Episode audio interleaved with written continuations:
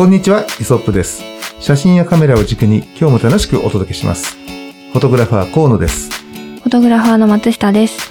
そして、ニューフェイスのはい、皆さん、はじめまして、キャン千秋です。よろしくお願いします。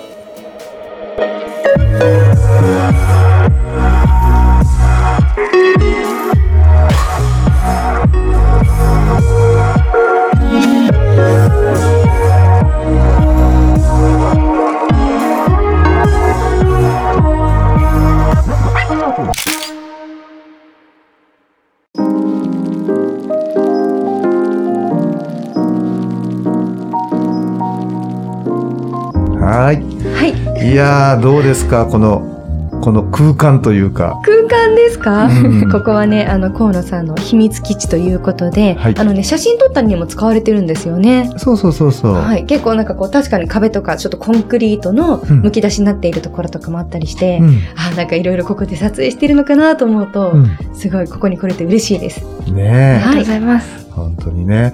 じゃあ、えーいきなりなんだけれども、はいえーキャンちゃん自身に、うんえー自己紹介をしていただきたいなというふうに思います。そうですね。うん。まあ自己紹介というか、まあ私、河野さんとお会いしたことがありまして、まあ初めてお会いしたのも18年前に、いやー、もうどうする？あと2年経ったら成人式よ。そうなんですよ。ちょっと自分でもさっきあの松下さんにね、あの、いつからお知り合いなんですか？って話してて、うん。で、デビューの時だったので、うん。18年前ですって話をして、うん。自分でも、え？って思ってるんですけど、もともとその18年前に私が、うん。まあ、グラビアアイドルとしてデビューをした時に、うん。一番最初の写真集を河野さんに撮っていただいているそうでした。ですよ。で、一緒にバリにバリに行きまして、私も初めての海外で、もう本当に、もう何にもわかんなくて、本当にご苦労をおかけしたという、本当にね、もうなんか、あ本当、その説はありがとうございましたと言いますか。こちらこそお世話になりました。うんいやいや、もう河野さんのおかげで今のキャンチャーキがあると思っておりますので、すごい感謝してるんですけど、はいでまあちょっとひょんなことからね、あの、ご縁をいただきまして、あの、私も、ちょっとこの数年というか最近なんですけど、写真を趣味でやっていまして、で、河野さんとお話をして、こういう形で参加させていただくことになったんですけど、まあ、今は割と、まあ、アイドルっていう意味では、もうだいぶ、まあ、アイドルという肩書きはもう今ないかなと自分では思っているんですけれども、もともとアニメが大好きだったので、アニメのお仕事、プロデューサーのお仕事をしたりとか、あとはそうですね、まあ、司会のお仕事とかもしながら、と、もう好きなことを仕事にするっていうことを今はやっております。はい。どう松下君。この声の張りからして違うじゃもない？う全然違いますね。私みたいなガサガサな声とは。いや声可愛いですよいやいやね。いやいやいやいや。はい。いやーそれで、えーまあ、今回ね、あの、うん僕が、あの、彼女にね、声をかけたのが、実は、無類の写真好きだということをね、いやいやいやいや、無類とか言っちゃうと本当に、あの、皆さんに大変に、あの、本当に好きな皆さんに失礼になってしまうぐらい、まずはにわかでございますけれども。うん。はい。ね、そこのほら、キャンちゃんの近くにある、あのカメラ、はい。ね、はい、そうなんです。これ私の、まあ本当一番最初にきちんと持ったカメラ、いいカメラで、あの、ライカの QP っていう、まあ Q シリーズっていうのがあると思うんですけど、それの、あの、ステルスモードといいますか、あの、赤いライカマークとかがついていない、あの、艶消しの機体ですごく、あの、キューピーちゃんって呼んで、うん。可愛がっています。その他はどんなカメラ持ってんの？カメラだと、うん。今、富士フイルムのうん。S10 かな、を使ってて、本当にそのフ富士フイルムの、まあ、フィルムのこの、いろんな選べるじゃないですか。うん。あれをやりたくって、で、いろいろ上位機種調べてたんですけど、まあその QP も買って間もない時期だったので、ちょっとさすがにと思いまして、うんあの、手に取りやすい、あの、機種を持っていて、そっちも結構、あの、お出かけに一緒に行ったりしてますね。まあそうだよね。割と自分のメインのカメラがあって、はいそれからあとね、こうちょっとサブでというかね、気軽に持ち出せるカメラがあるとね、そうですすね。ちょうどいいよね。はい。うんで、まあ、どちらもデジタルなので、うん。なんかこう、お家にはフィルムカメラも何個か持ってたりはしてますね。はい。まあ、それは本当に安いフィルムカメラとか、はい。好きで、お家に何個か置いて、あの、五光っていう謎のメーカーの すごいね。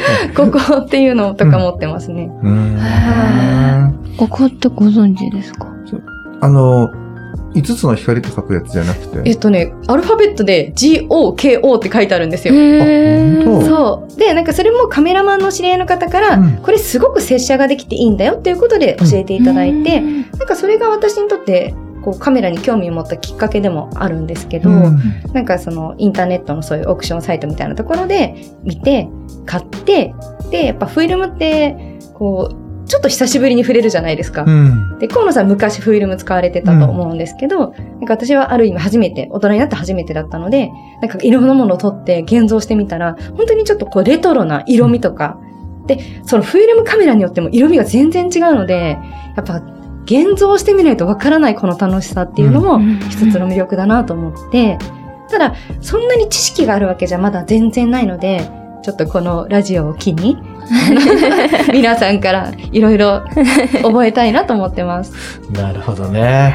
いや、でもほら、今話を聞くだけでも、はい。かなりちゃんとこうね、その絵柄に映るね、色であったりだとか、ん。映りをすごいこう、ほら、感じながら、そうやって写真をね、撮ったりとか、こう、カメラを変えたりとかしてるわけだから、はいすごくなんかね、あの、好きなんだろうなっていうのは感じるよね。そうですね。全然全くにわかじゃないというのがすごい。数字の話をし始めると 本当にわからなくて、もう先日もなんか外でその富士フイルムで撮影していた時に、はいすごくもうなんか画面が白く飛んでしまっていて、うんで、一生懸命この、あの、こうできるだけこう、あの、キュッとさせるように、すいませ絞るようにねん。そう、絞るように。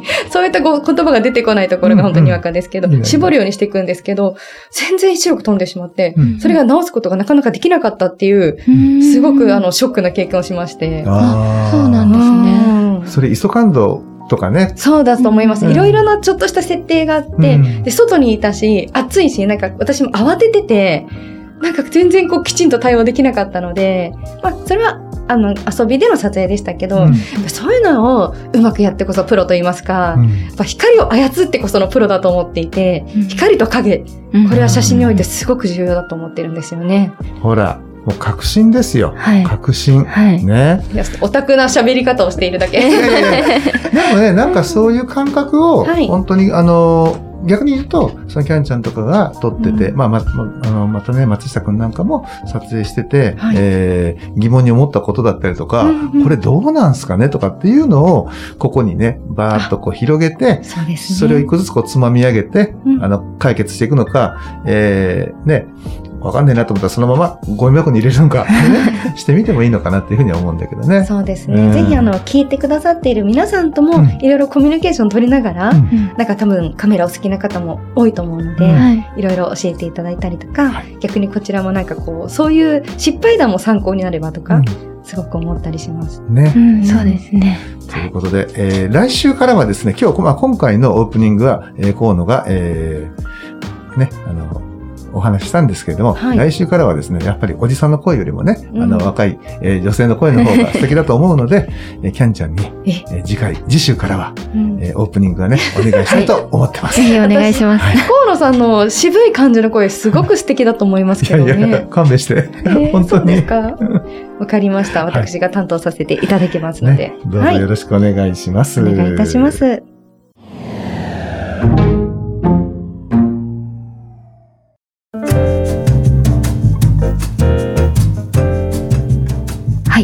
ではですね、はいえっと、ちょっとお聞きしたいなって思ってたんですけど、はい。あの、河野さんとキャンさんはもう18年代のお知り合いということだったんですが、ちょっと私今日初めましてということで、はい。あの、ちょっといろいろお聞きできたらなって思うんですが、はい。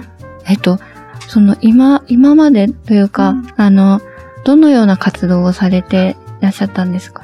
はい。私はその、まあ、本当に河野さんとお会いしたのがデビューの時だったんですね。はい。で、芸能事務所に所属したのは、最初スカウトをされて、はい。で、なんかやっぱ、イメージが全く湧かない世界だったので、はい。で、事務所に、まあ、先輩いるよって、音羽さんが先輩だったんですけど、うんいるよって言われて、行ったらいらっしゃったから、あ、ここはちゃんと芸能事務所なんだっていう思いまして、はい。まあそれで、まあちょうどその時に、いろいろこう自分のプライベート的にも母を亡くしたりということもあって、うんなんかちょっとこう自分なりの夢を持ってうん、こう芸能界に入ってきたんですね。はい。でも、まあグラビアのお仕事を、まあ最初はやってみようと始めたんですけど、はい。本当に泣かずの飛ばずの、えー、本当にもう、河野さんの前でこんなことをお話しするの、非常にお恥ずかしいんですけれども、もう当時何にももう取られるっていうことも理解していなかったし、はい。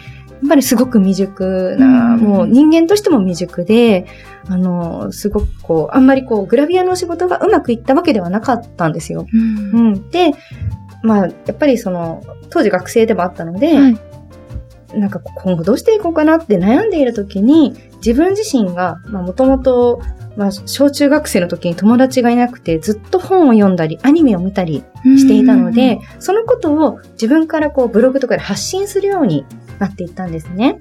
で、当時中川翔子ちゃんって女の子が、はいまあ一緒に遊んでくれたりして、はいで、彼女はすごく自分のことを発信するのがとても上手で、うん。でそれをそばで見ていて、あ、自分の好きなことは自分で好きって言っていいんだって思ったので、うん。すごい私もどんどんこう自分の好きなことを発言するようになっていって、そうしたら少しずつというか、あの、大好きなこうガンダムという作品。あはい。はい。あご存知ですか？ガンダム。おー、すごい。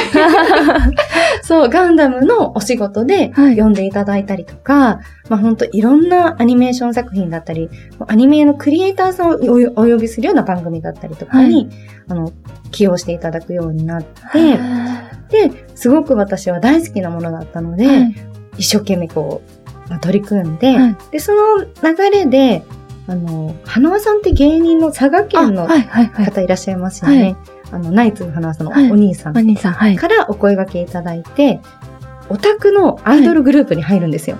おうで、それが最初中野婦女シスターズっていう女の子のグループだったんですけど、はいなんかまあそこでバラエティ番組を撮っていたら、はい。なんか CD デビューを目指そうっていうことになりまして、へもう歌ったことも踊ったこともないわけですね、人前で。本当嫌だな、嫌だなと思いながらやってたら、うんうんまあなんかこう、途中でみんなオタクだったので、はい。まあ男装をしようよってことになりまして、で、男の子の格好をして、はい。コントとか、はい。ステージに立ったりしてたら、事務所の社長さんが、はいまあ、花輪さんのはい。ね、はい。あの、これ面白いから、このままデビューしようよっていうへことを言われまして、はいで、まあみんななんか知らないけど乗り気で、ー もう、いいよねって言って CD デビューしちゃったんですよ。へーそう。なので、はいもう二重生活。あの、ステージの上でダンスをして、で、当時は両方やっていたので、はいライブの途中で10分間でチェンジして、もう女性から男性、女性から男性、男性から女性みたいなことをやっていて、はいでも、設定としては、なんか別人格みたいな設定で、私も、普段はキャンチアキですけど、はい。男の子の時は、はい。武器や桃太郎って名前だったんですね。武器や桃太郎。はい。そう。だから、ちょっとこう自分でもだんだんそのキャラクターをずっと演じているうちに、自分ではない人格として育っていって、それは他のメンバーもみんなそうだったと思うんですけど、はい。男の子としてどう生きるかっていうのも一つのテーマになっていって、はいで、そういったまあ自分のアニメの好きなお仕事とか、あの、普段塾っていうユニットの活動を続けながら8年間ぐらいやらせていただいて、やはい。っぱこう、自分の中でこう次のことを考えなきゃいけないなと思ったのが、まあ30歳になるぐらいだったんですけど、うんで、まあちょっとこう、事務所の方や、まあいろんなユニットの方とも話して、自分はここまでやりきってやめようっていうことで、普段塾は2014年に卒業するんですね。そうなんですね。そうです。その後に、やっぱなんかこう、自分の次の新しいことを、好きなことを見つけるために、こう、いろいろさまよって、うん。ヨガをやって、ヨガのインストラクターの資格を取ったりとか、で、まあ好きな、もう自分でイベント、趣味とってお酒のイベントを立ち上げてやってみたりとか、もう本当いろんな自分の好きなこと、はい。えっと、パトレーバーっていう、あの、アニメがあるんですけど、はい。機動警察警察パトレーバーの、えー、お仕事、広報のお仕事をしたりとかう、んうんうん、本当いろんなことに携わっていって、今はそのアニメのプロデューサーとして、アニメーションを作ることがしたいなと思って、うん。では事務所ももう2年前に。辞めて、独立して、あうん、ずっともう独立したい願望が強かったので、はい。で、今は本当そうですね、もう趣味を仕事にということで、で、私の場合多分、まあ、秋っぽいのもあって、一つのことをずっとやるって、あ、んまりやれなくて、はい。その代わりいろんなことに興味を持って、いろんなことをこう吸収しようっていう。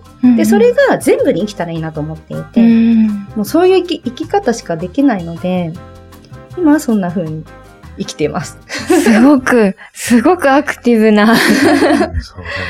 そうですね、確かに。興味を持ったことは、すぐにこうチャレンジしてみたいし、なんかこれだけ世の中にいろんな楽しいことが溢れてて、全部を受け入れることはできないけれども、はいせめて自分が興味を持ったことや、なんだろう、知らないことを知りたいっていう欲求がうんかなり強いんだと思ってます。ね人生スポンジみたいな。もうすごいです全て吸っちゃうみたいね。なね好奇心がすごいです確かにうん好奇心が異常だなって自分でも思ったりしますね。うんただやっぱり憧れるんですよ。本当に一つのことを一生懸命やり続けるってことができたら、それが一番の幸せなんじゃないかなって思う自分もいるけれど、なんかでもそういうのって人によっても個性が違うじゃないですか。はい。で、これだけなんかこういろんなこと経験してくると、やっぱ自分に合ってることとか、うん。自分ができないことっていうのもなんか分かってきうて、んで、できないものを求めてもしょうがないのかなってうん思ったりしてるんですよね、最近は。うん。へえ、すごい。河野さん、もう全部ご存知だったんですか？いや、あのーちょいちょいちょいとね、うん間をこう、僕もほら、あの、しもちろん知ってるから、はい。話に聞こえてくれば、ああ、こういうこと今やってるんだな、とかっていう、うんうんうん断片的なことはしてたんだけど、えー今の一連でですね、人と何がよくわかりました。まあそうですよね。うん結構今のお話を聞いていただくと、まあキャンさんってそういう人なんだなっていうのは、うんなんとなく分かっていただけるような気もしますし、ねはい。うん、なんかそうですね。ラジオを通じてちょっとずつまたうん思ってることとか、いろいろお話できたら嬉しいです。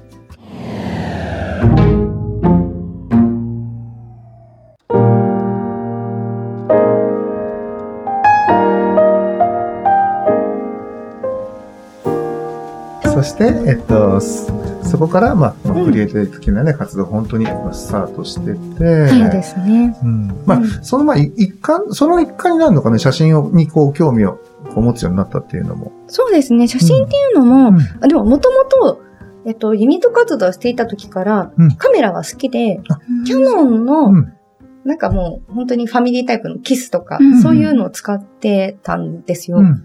で、なんかこう、最近、その昔のハードディスクを掘り出してみたら、その時に撮った写真がいっぱい出てきて、うんやっぱメンバーとかかなり撮ってるんですよ。うん。うん。で、確かにメンバーとかに確認しても、そういえばキャンちゃんよく撮ってたよねと。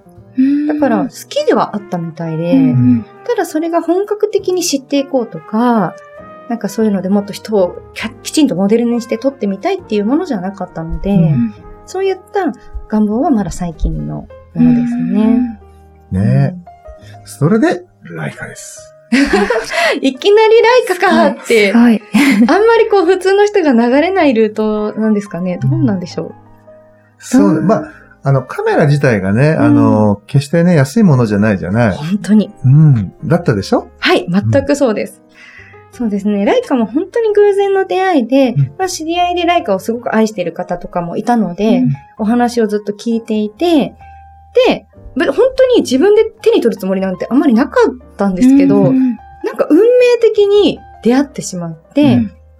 で、あの、最初はそれこそ、あの、レンズが交換できるような M シリーズとか、そういうものの方がいいのかなっていうのも考えてたんですけど、やっぱりこう初心者として、この Q っていう機体はすごくバランスがいいので、本当に私も撮ってみて思うんですけど、1枚シャッターを押したらそれだけで完全に絵になる写真が、うん。もうどこでも撮れるので、うんもう私にとってはすごくこのカメラが1台目で良かったなと思っている。うん。そしてこの上の方のダイヤルだったりとか、まあレンズについている、この、まあ絞りだったりとか、あの、これなんて言うんですか？シャえっ、と、ピント？フォーカスに、ね。フォーカスとかもそうですけど、すごく扱いやすいので、で、マクロにもすぐできるし、あの、すごく使いやすいですね。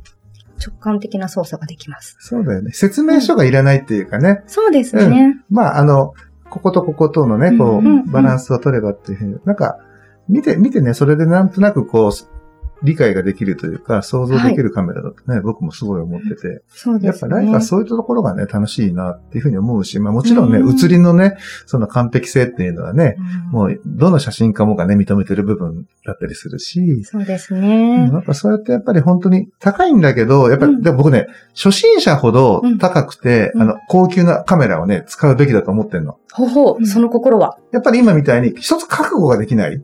あせっかく買ったんだし、はい決して安いものじゃないのを自分で決断して手に入れたんだから、これでなんか上手になりたいっていうまず希望があったりしたと思うあ、し、そうですね。それにその答えられる性能をそのカメラってきっと持ってると思うの。はい。うん。でいて、オート、あの、安、まあ、安いとか、その、ね、初心者向けにはオート機能がすごく充実してるんだけど、実はあれって、ただ押してるのを楽しんでるだけで、そうですね。自分が撮ってる感じしなくない？しないと思います。もっと暗く映したいんだけど、なぜか明るく映っちゃうとかそう。ですね。ね。なんかそういうところが、やっぱり、あの、まあ、もうちょっとこう、高級機になると、自分のね、なんか意思が、その、絵柄のね、あの、絵柄に反映させられる？はい。うん、あの、ところがたくさんあるんで、うんだからね、やっぱり、本当は初心者の方には、はい。お金のことさえ考えなかったら、うんうん高級機種をね、はあ。進めたいなっていうふうに思ってるの。